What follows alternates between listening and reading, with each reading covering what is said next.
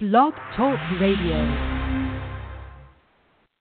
Welcome to the Freedom Girls Sisterhood. I'm your host, Dawn Scott Damon, and this is the podcast where women help women live full and free lives. And I'm so very glad that you've joined me today. It's been a lot of fun just coming to you and sharing with you and speaking to you, and I hope that you're enjoying the program. Today what I want to do is I want to join a live session where I was teaching on spiritual warfare. I think it's critically important that we understand we are in a spiritual warfare. Satan hates us as women. He wants to destroy the image of God that's in each and every one of us. But praise be to Jesus, we do have the victory over him. So join me now as we enter a conversation that I'm having on spiritual warfare, how to overcome Satan.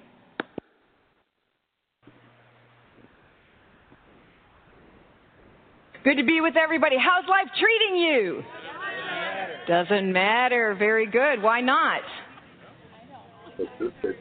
My radio program. A little weak on that part, yes. It only matters how we choose to respond to it. Right? Doesn't matter how life treats you. It's your response that matters. It's your attitude. So how's your attitude? All right. Sometimes we have to get that in alignment, don't we? I want to talk about the enemy tonight. I don't like to brag on him. I don't like to talk about him. I don't like to lift him up. But once a year, you need a message to remind you that Satan exists.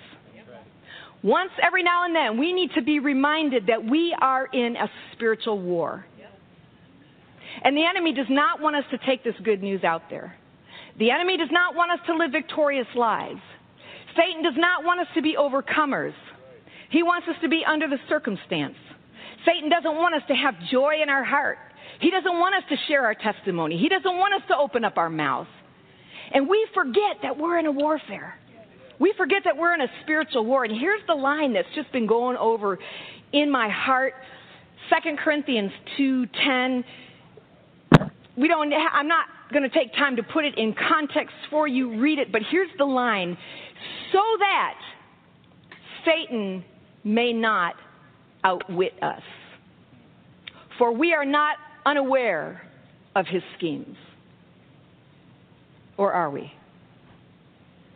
The writer of Corinthians, Paul, is telling the church to forgive someone who's had a failure. And he says, because we're not unaware of Satan's schemes. The word scheme there is noema. In the Greek, it means thoughts. We're not unaware of Satan's thoughts. Satan has thoughts towards you.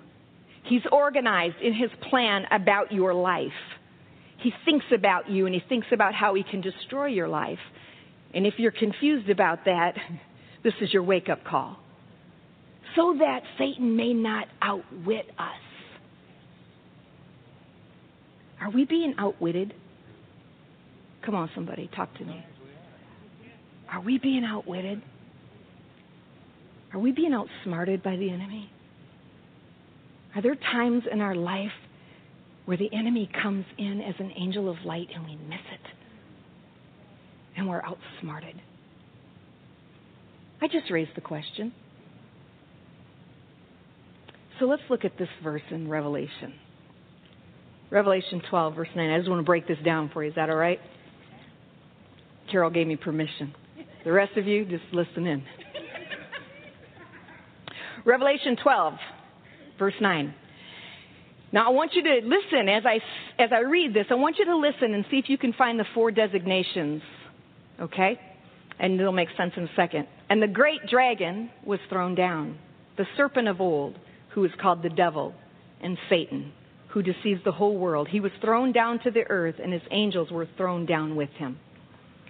Let me read it again and see if you hear the four names ascribed to the enemy. And the great dragon was thrown down, the serpent of old, who is called the devil and Satan, who deceives the whole world, and was thrown down to the earth, and his angels were thrown down with him.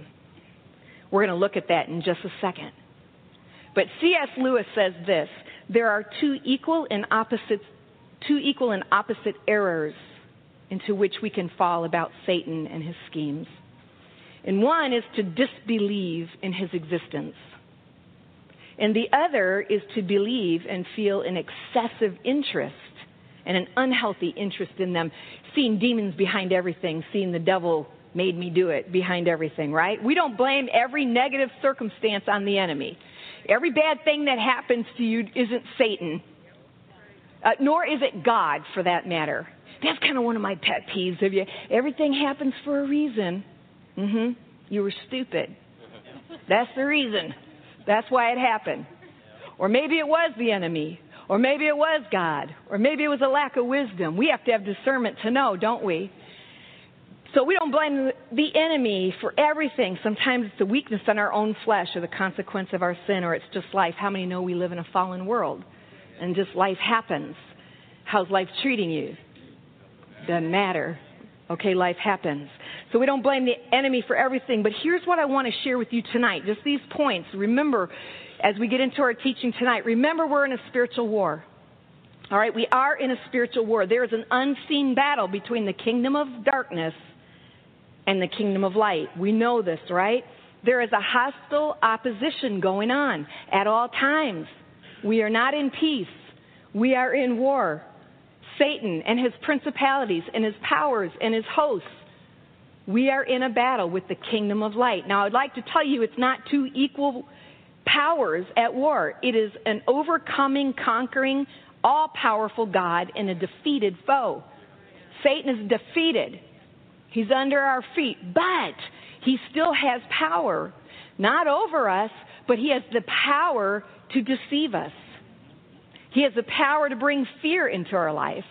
He has the power to come as an angel of light and outwit us. And he has the power to destroy us if we let him. But he can't take us against our will. Doing a deliverance and a ministry today in my office, and reminding the girl, greater is he that's in you than he that's in the world.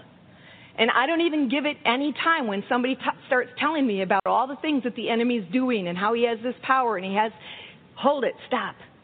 I just speak the blood of Jesus. He is greater. And all that you're saying doesn't intimidate me. I know who Jesus is and I know his power. And that's what we declare right now and proclaim over your life. And that's what we did. But we are in a war, and Satan started the war because he hates God. Satan started it. You know, when you're a little kid and you go, he started it, she started it. Satan started it because of his pride and his rebellion and his jealousy toward God. And what did he do? He started the war by stealing the loyalty of the angels. Right? He stole the loyalty of the angels. By the way, this is free, and just parenthetically, be careful when you have disloyalty. Be careful. You know, when you start down that slippery slope about talking about your leadership or your spouse or backbiting, be careful. Because that's how it started, disloyalty. If you're not willing to say it in front of their face, you shouldn't be saying it. Unless we all have that one confidant that we tell, and we understand that. But he stole the loyalty of the angels, and he tried to dethrone God. And you know, his tactics are exactly the same today. What's he trying to do? Dethrone God. But we say, well, he's already been thrown down to the earth. Where's the throne of God today? In the believer, in our heart. And he's trying the same thing, to dethrone God off of your heart, to take and distract you from your first love, because he's jealous and he doesn't want you to have pure devotion to the Lord. He doesn't want you to love God. He wants to get in there and he wants to distract you and he wants to pull you away. That's still the central warfare today, is for you to disown God. You and I are caught in the crossfire because Satan hates God. And I how you guys feel about this, but if somebody wants to mess with me and hurt me, go after my kids. I mean, you can pick on me and, you know, whatever. But if you go after one of my kids, ooh, look out. You're going to see Mama Bear. And she ain't pretty. She's a monster. Because you're messing with one of my kids. Okay, does God feel any different? He's jealous over you. He loves you. He's passionate about you.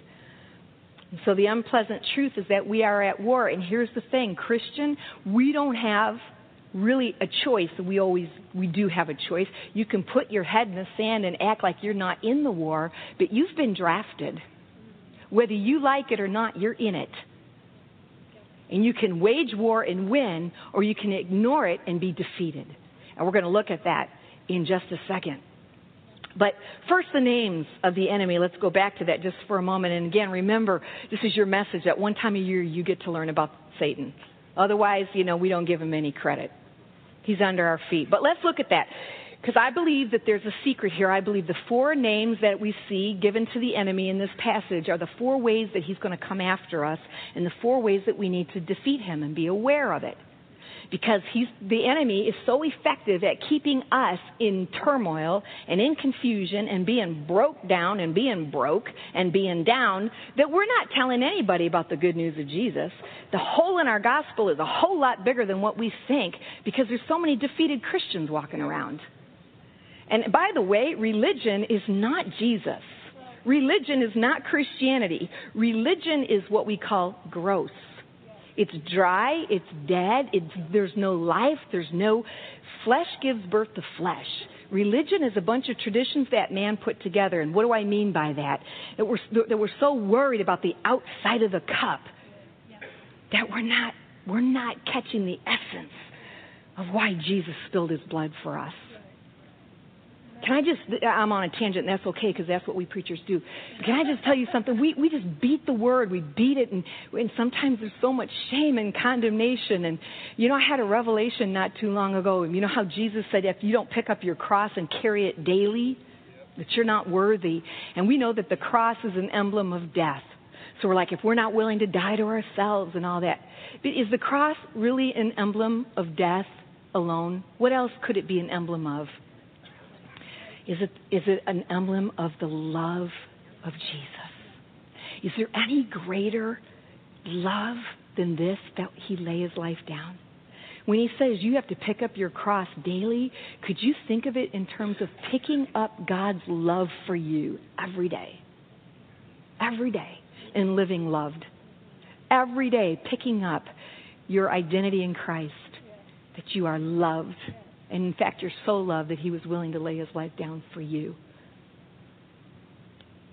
Here's the four names, because we have to be aware.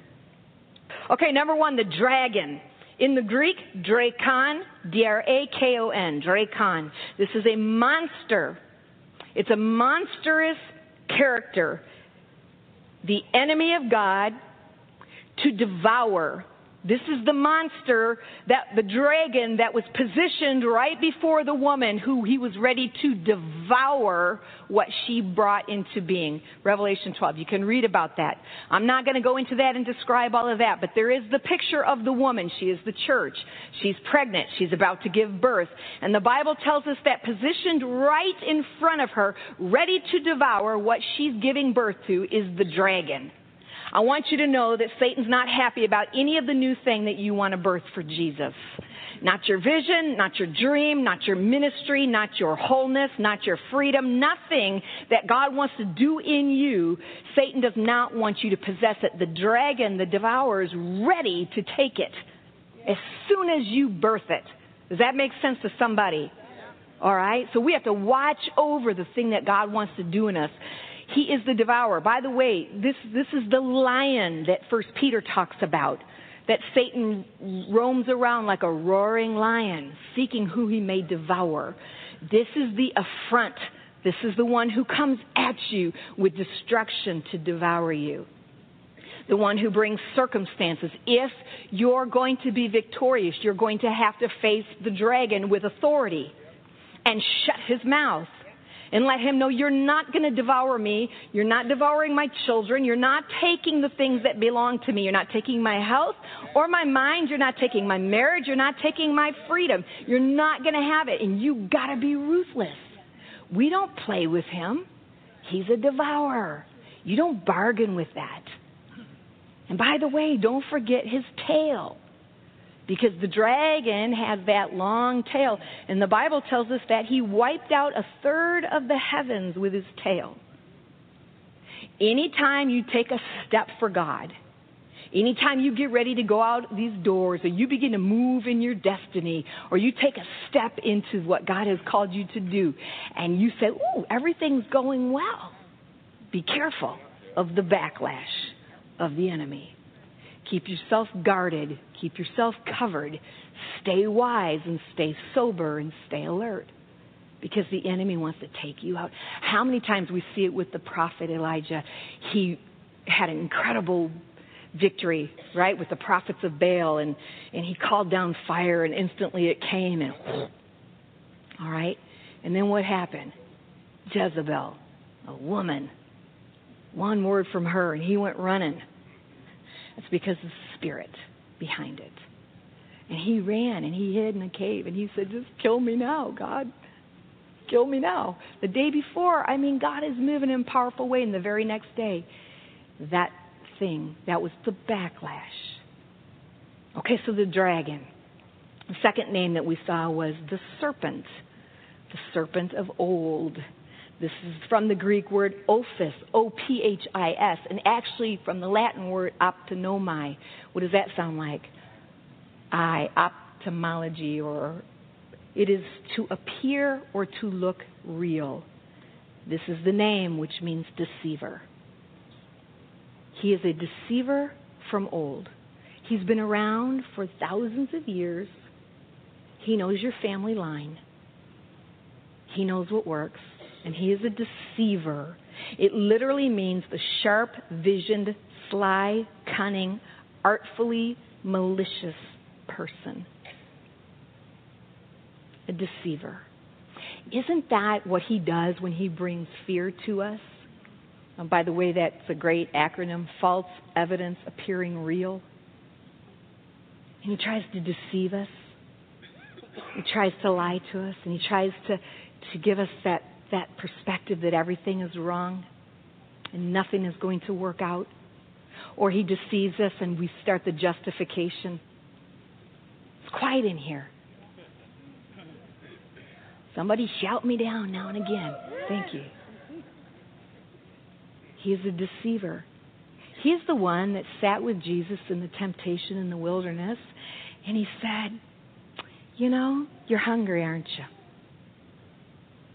And he said, if you'll just look at that stone right there and call it bread, it'll be bread.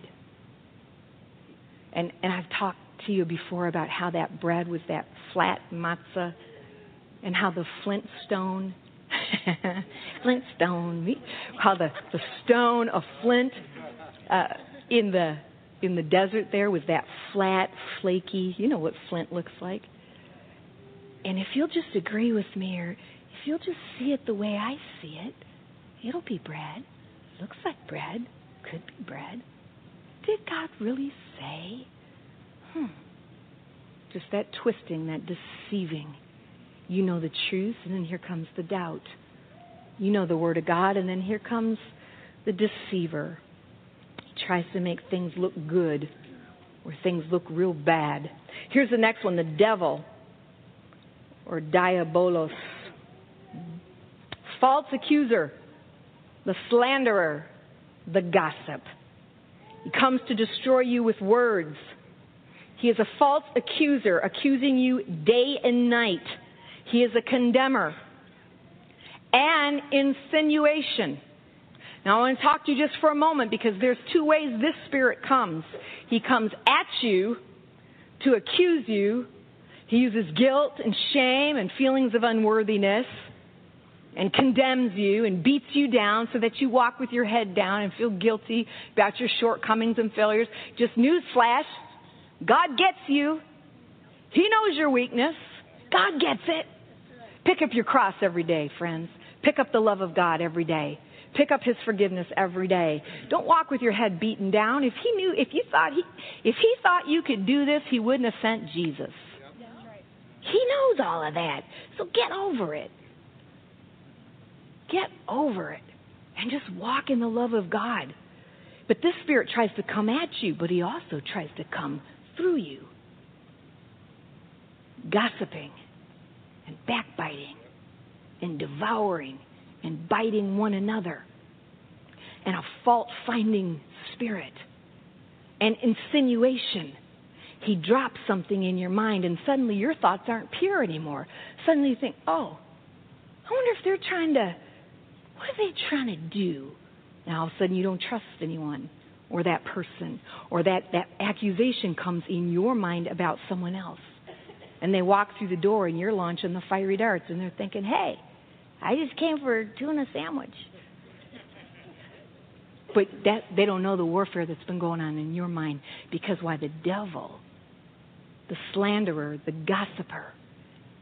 Okay? Now, here's the thing about how the enemy works. So you're having a conversation, Carol, you and me, and we've fallen, and we've gotten into gossip, and we've been talking about Brad. As amazing as you are, Brad, we found one flaw. Amen. Amen.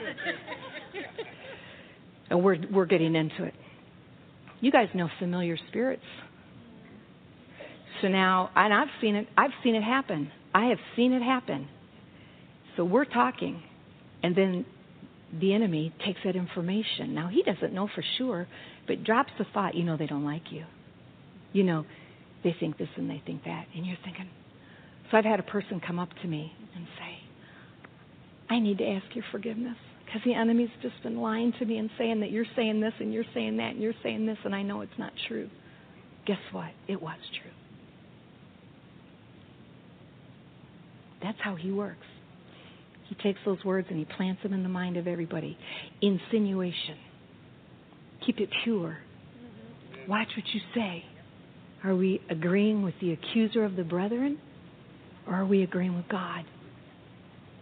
Are our words the flow of Jesus? Salt water and fresh water can't come out of the same container. You okay? Okay. Here's the fourth name, Satanus. Satan or Satanus, the adversary, your opponent. He's the one that buffets, the roadblocks, the obstacles, the battering, the wearying you down. Constant standing there with ready, constant onslaught. You cannot get weary. You cannot let your shield of faith down. You cannot get tired. All right, here's the good news, Revelation 12:10. It goes on. It says, he was hurled down. All right, then I heard a loud voice in heaven saying, now the salvation and the power and the kingdom of our God and the authority of Christ has come. For the accuser of our brethren has been thrown down, who accuses them before our God night and day. Well, here's the principle. When the accusing voice of Satan is thrown down, when we hurl him down, what rises in its place is God's authority, God's kingdom, God's way, and God's rule. Anybody can see what's wrong. Anybody. All it takes is one carnal eye to see what's wrong. When God took a hold of Ezekiel and he held him up over the valley of dry bones, he said, can these bones live? And Ezekiel looked down in the valley at a pile of dry bones, which incidentally looked like they had been dropped from a very high place. And so as God got him holding him up there, he goes, only you know, God. Only you know. He said, prophesy the wind. He didn't say, tell me how dry the bones are. Describe the bones for me. Tell me how they got that way. Judge the bones. He didn't say any of that. He said, call for the wind and prophesy life to the bones. So when Satan comes down, when we see what's wrong, when we see what's not in place, instead of judging and criticizing it, we got to hurl that thing down. And what rises in its place has got to be the Word of God, the prayer for the saint, the intercession, the Word of life. I hope you've enjoyed the podcast today. I'd love to hear from you. Visit my website, freedomgirlsisterhood.com. Drop me a line. Let me know that you're listening. And you know what? Let me pray for you. Jesus, I pray today that everyone listening to this podcast would realize the incredible power that we have over the enemy, that we would not let him outwit us.